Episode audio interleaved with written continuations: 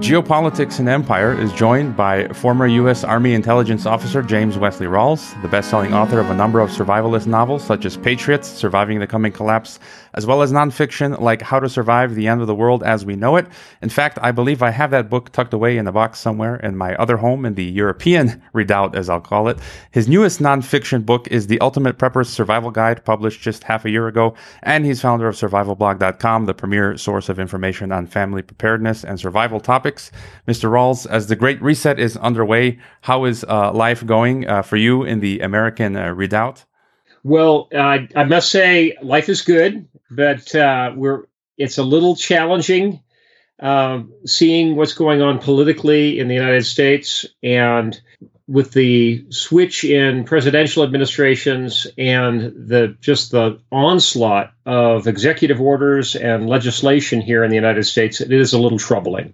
Well, since you mentioned that, uh, that was one of my questions. I guess we can start there. You know, I wanted to get your thoughts on the American political situation. Uh, I, I am an American. Well, I have three three passports, three citizenships, but I was born in America, and I feel that we have experienced a, a, coup in a sense, and that the America of my youth is is no more. That that's that's how I'm feeling, and it seems like a new authoritarian regime is taking power in Washington and is in the process of dismantling democracy, as you mentioned, the executive orders and entrenching and solidifying, um, some you know some kind of semi dictatorship. You know, what are your thoughts on the USA today? Yeah, I actually agree with you. I think that the socialists who took the White House are basically consolidating power right now, and it's it made it very clear that they are not here to debate. They're not here to negotiate. They're here to uh, consolidate their power. It's all about power. It's all about control, and they have no regard whatsoever for our American traditions or our constitutional republic uh, and and the Constitution itself, I think they consider kind of a, a, antiquated joke.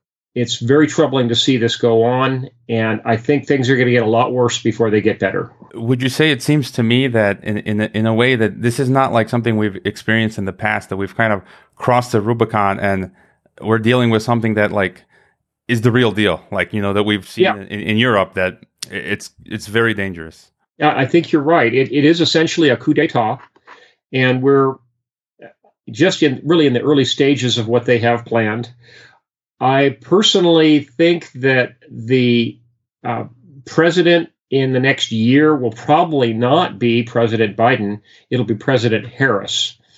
I think she was actually the intended uh, president, and they slipped her in. Basically, they'll get rid of Biden on some pretense or pretense or pretext uh, probably health uh, concerns or something like that. Or I don't think they're going to go 25th Amendment on us, but I think that they'll shuffle Biden out the door very quietly.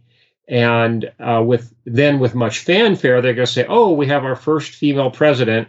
What they won't be saying in the mass media is, "We have our first communist female president. Uh, if anything, I think that Harris is probably the most liberal politician ever to come to such high office. Her political persuasion, really, when you come right down to it, patterns those of Chairman Mao of China. She's a Maoist. Yeah, I had that scenario uh, in my head as well, and so have other people. So I think this is something to think about, as you said, in the coming months uh, or, or, year.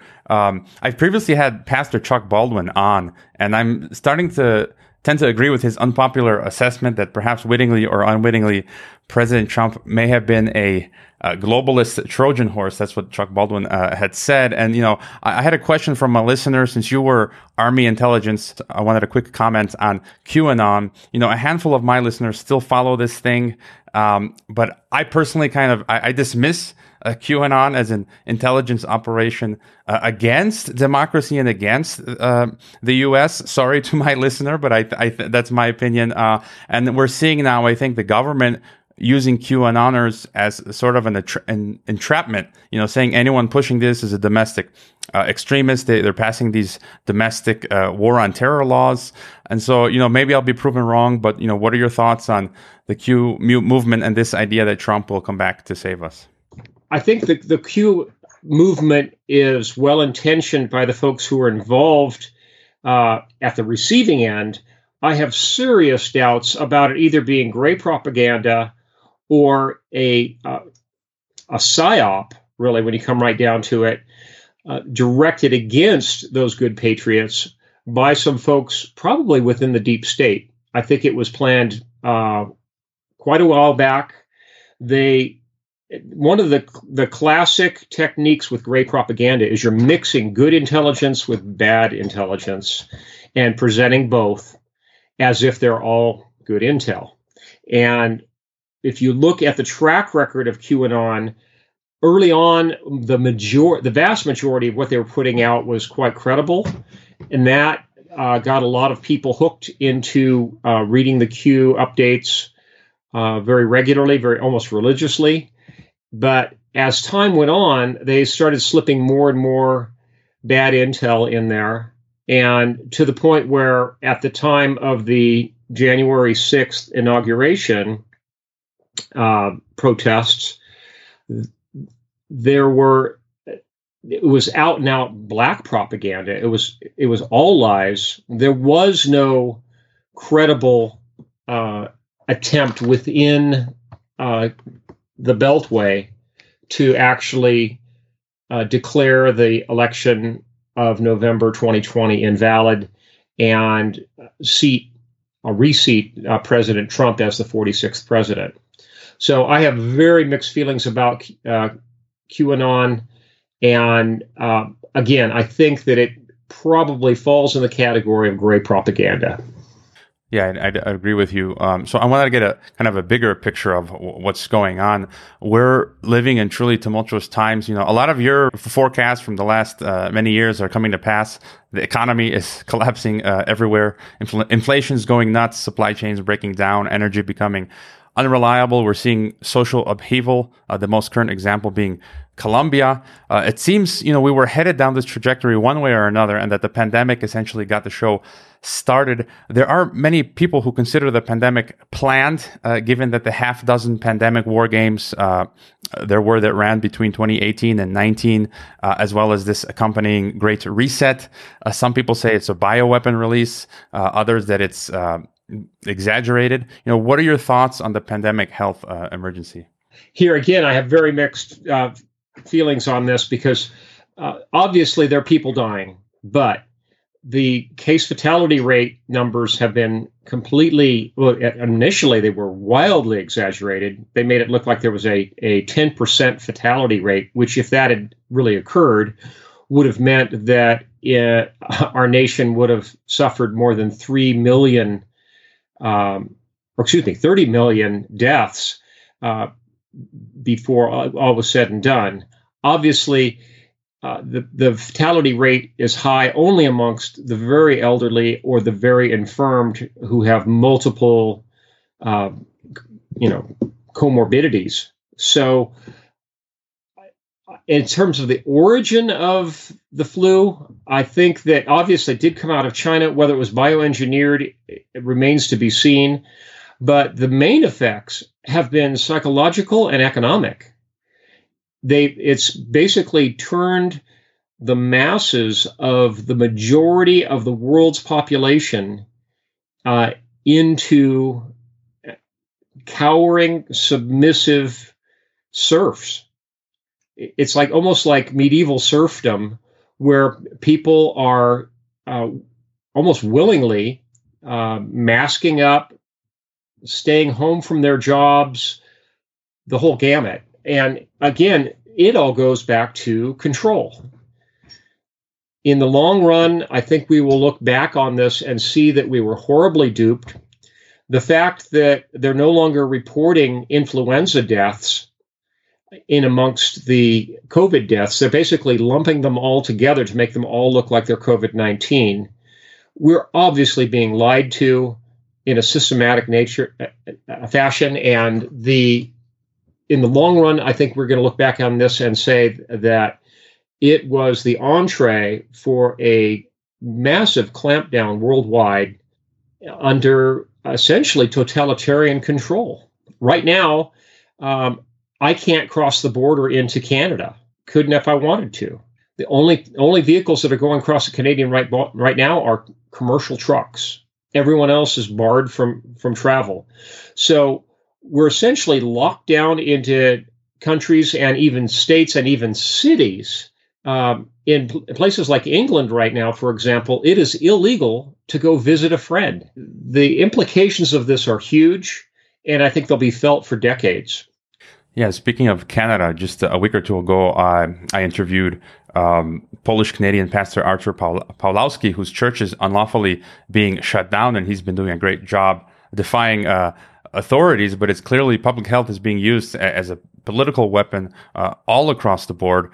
Um, I know I know the church that I was attending in, in Kazakhstan for a while during uh, the pandemic were shut down, and so yeah, it's being used as a weapon. Um, on the economy that you mentioned, you've been talking about this for, for many years, and it, are, are we finally getting to the edge of the cliff? We're certainly closer than we ever have been. You know, 30 years ago, when I wrote the first draft of what later was titled Patriots, my first novel, uh, a lot of people poo pooed the whole idea and said, it's impossible. We'll never see a socioeconomic collapse on that scale the dollar is you know sound as a pound and the, the whole concept of the, dollar, the dollar going hyperinflationary are crazy. That's what they were saying 30 years ago. Now not so much because if anything we are on the cusp of hyperinflation right now. The the federal reserve and the US treasury have conspired to basically triple the money supply in, in, in dollar terms in the United States in the last two years. They've tripled the money supply. How can that not be massively inflationary? In fact, I'm running a piece uh, tomorrow, in, or excuse me, on Sunday in my blog, talking about the prospects for mass inflation and some some countermeasures that people can take. I am very concerned that we're very close to uh, tipping over into mass inflation. We're already seeing it in key commodities uh, things like copper, lumber, petrochemicals, ammunition, you name it, across, almost across the board, we're seeing inflation rates anywhere from 20 to 50% annually. Uh, and if that catches on, you know, a lot of a lot of uh, the inflationary effect is psychological. The expectation of inflation breeds inflation. And once we get into an inflationary cycle, it'll be very, very hard to stop it.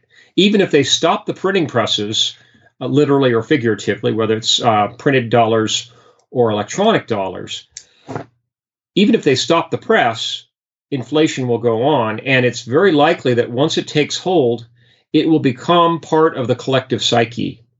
And then beyond inflation, I mean, we're, we're seeing this everywhere. You know, I was uh, in the last few years living in Kazakhstan and I saw food prices uh, from different for different items go anywhere up from 10 to 50 percent uh, for a while. Here uh, in Mexico, where we get we get our water delivered in these 20 liter uh, bottles. Yesterday, the guy uh, delivers it and it just jumped up in price. It's just shocking. You're you're seeing it jump everywhere. So beyond inflation, then you know what what do you think comes after that? What will life daily life be like? Well, a lot of it has to uh, to do with whether or not the Western governments implement sovereign cryptocurrencies, and I think they will.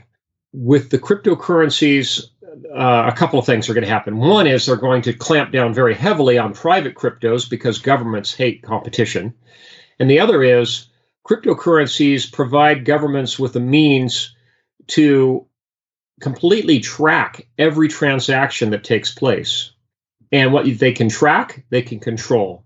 That means if they have rationing, uh, they'll watch every transaction. If they see that you bought too much flour in one one month, uh, you're cut off. No more transactions for flour for you for 90 days or whatever. Um, and of course, in terms of taxation, it's a bureaucrat's dream come true because while private crypt- cryptocurrencies are incredibly opaque and private, the sovereign cryptocurrencies will be 100% transparent to the government. So they'll be able to tax every transaction if they want to.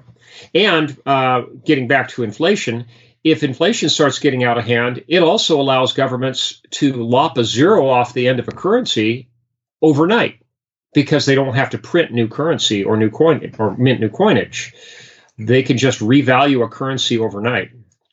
So um, I think the advent of sovereign cryptocurrencies will probably be the next step in the big uh, great reset game plan that they seem to be rolling out.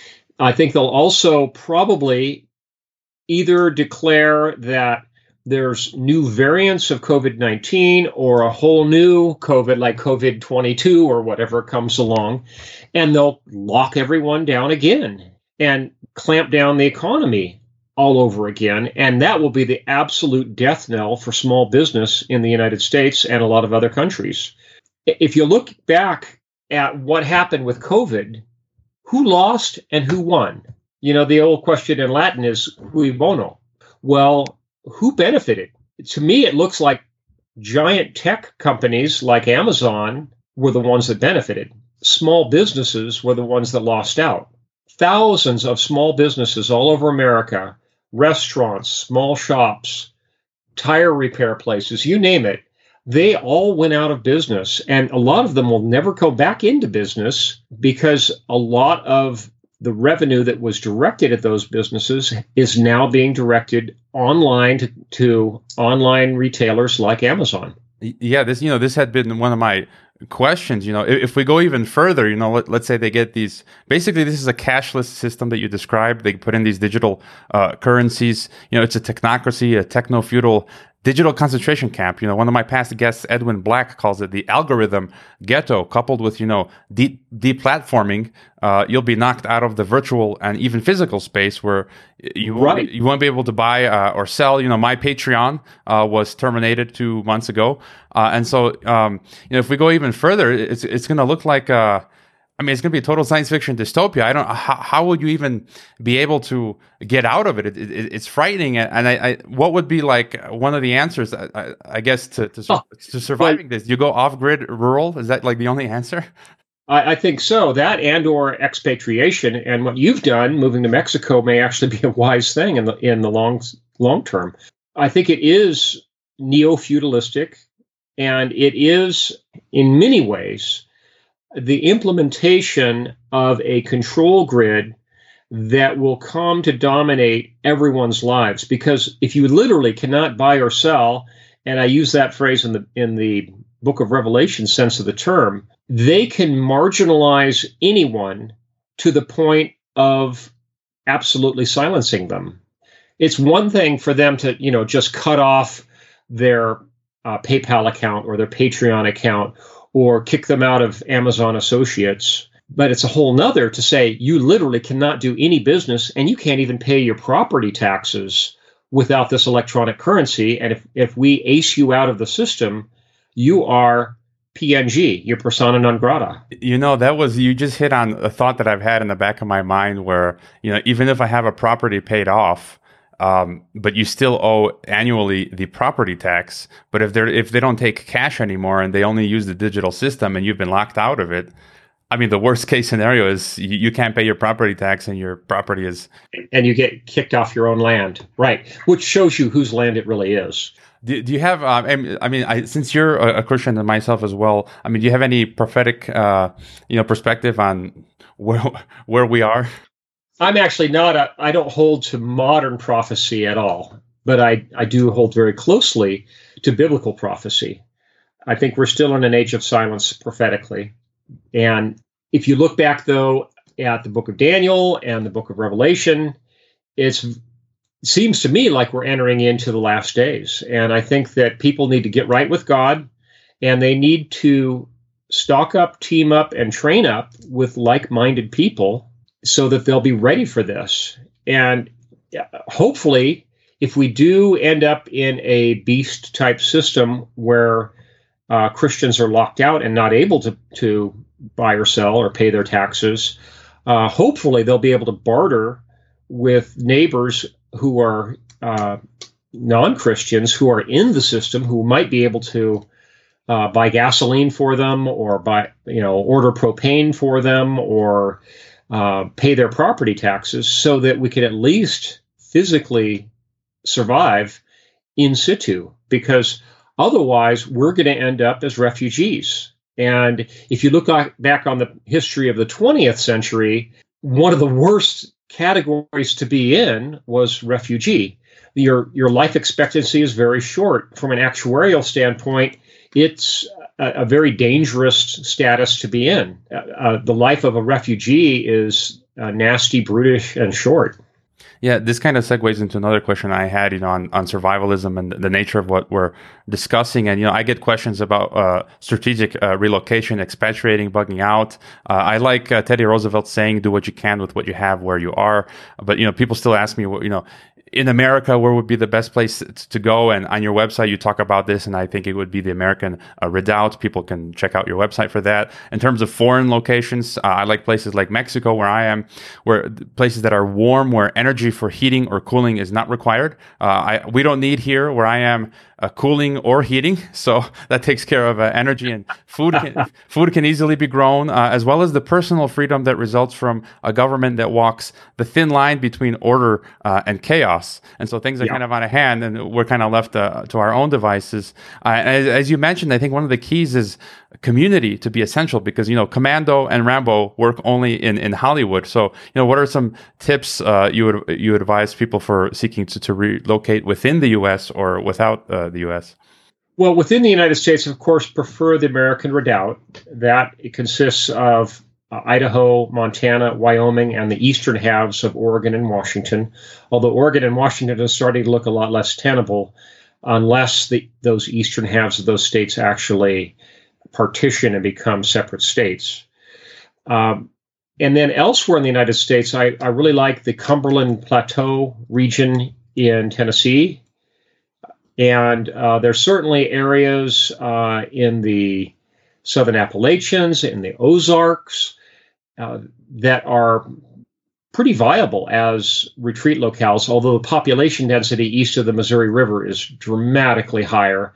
And generally, I point people to moving to low population density areas because generally low less people means fewer pe- fewer problems. So um, get out of the cities and if possible get out of the suburbs and move to a food producing rural area with a very low population density that's well removed from the major population centers. And i'm talking you know the better part of a tank of gas, if not further, if possible.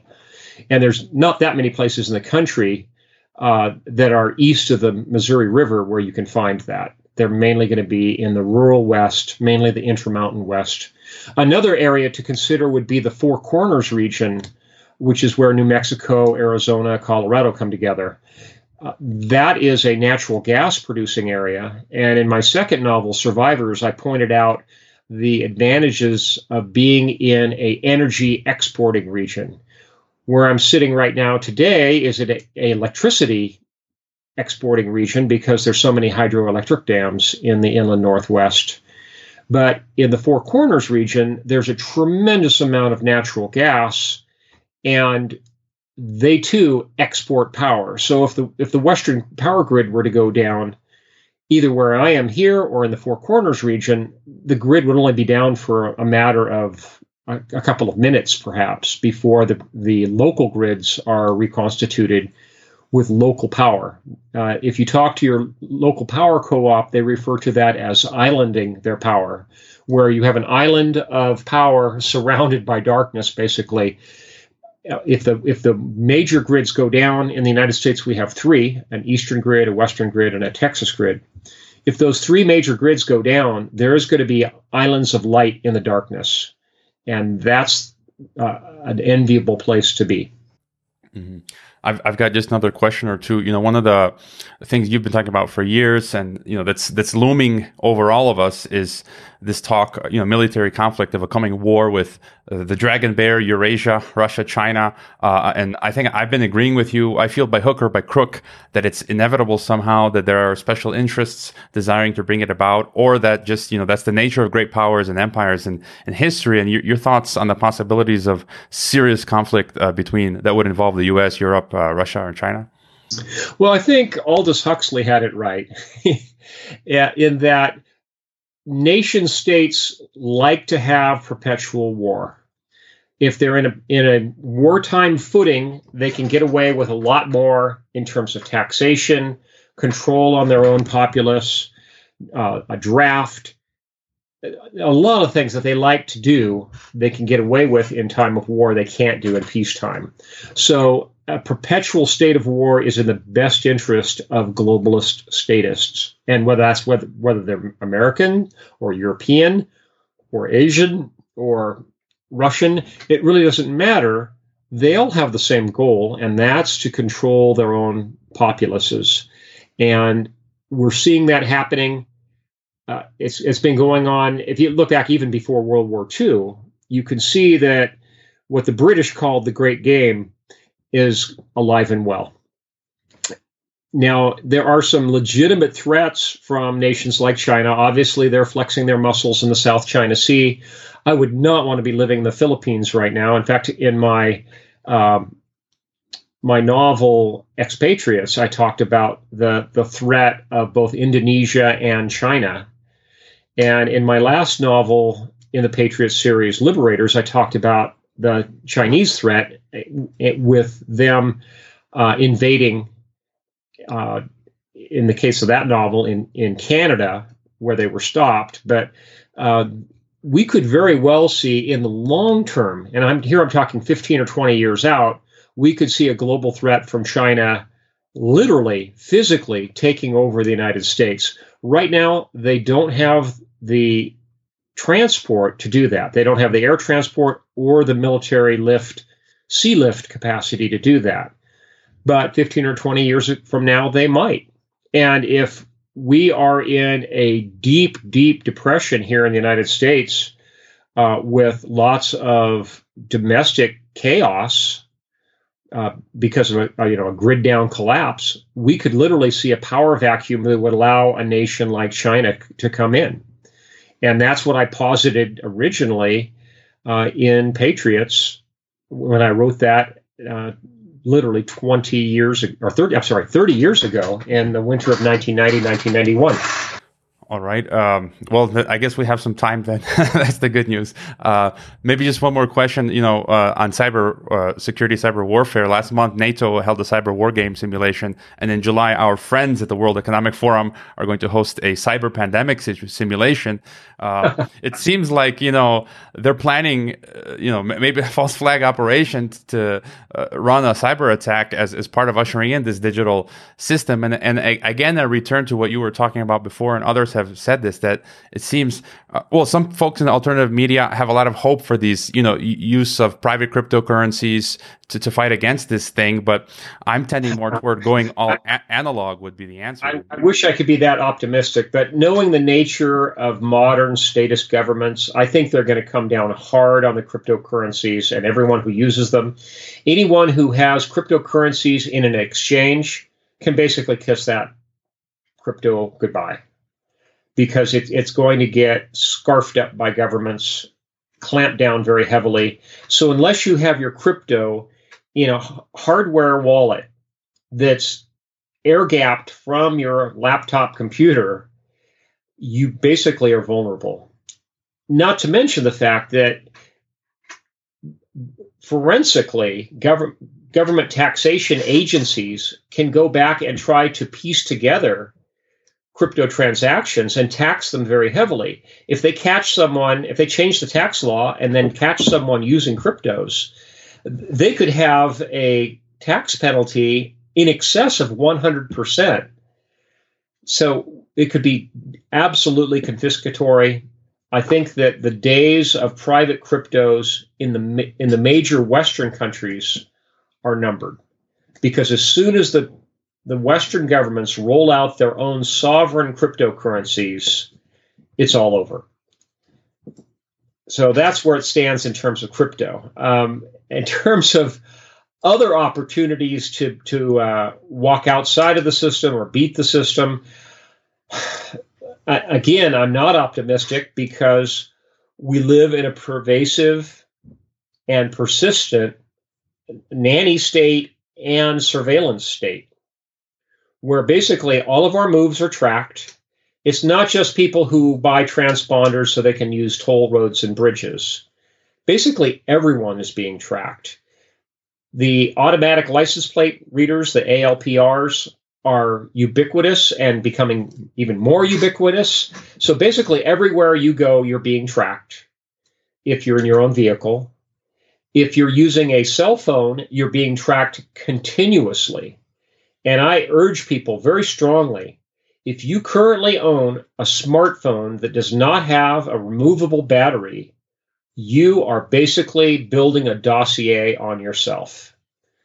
You need to ditch that smartphone for either a um, removable battery smartphone, that's worst case, and best case, go back to either a good old fashioned flip phone, a dumb phone, with a easily and quickly removable battery so that you can at least keep your movements private.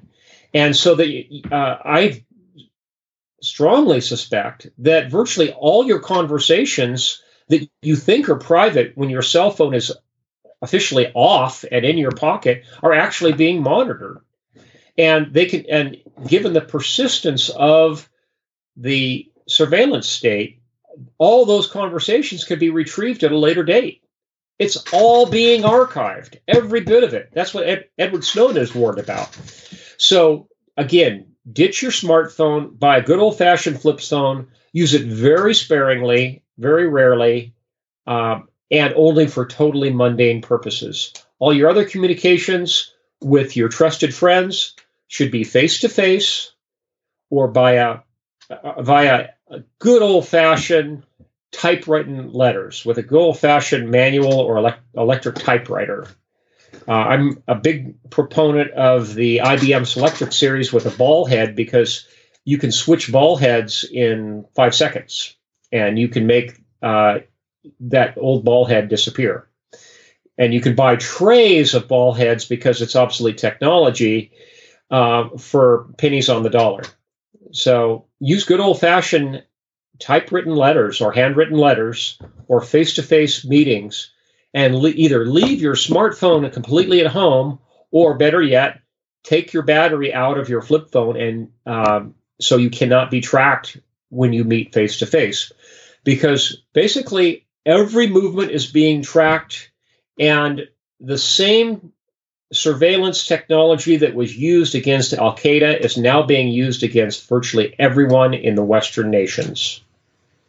All the whole grid of your personal contacts can be reconstructed at a moment's notice, and you really have no no privacy in terms of uh, if there were ever an attempt to have any sort of resistance against a totalitarian government, it would be absolutely smashed immediately. Look at what's gone in gone on in Hong Kong, and there, that was the iron fist inside the the velvet glove because the Chinese, uh, you know, will not take full control for several more years in Hong Kong.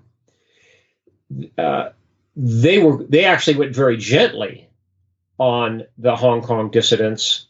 If Hong Kong had been fully unified with China, those dissidents would have just disappeared into the Chinese equivalent of a gulag.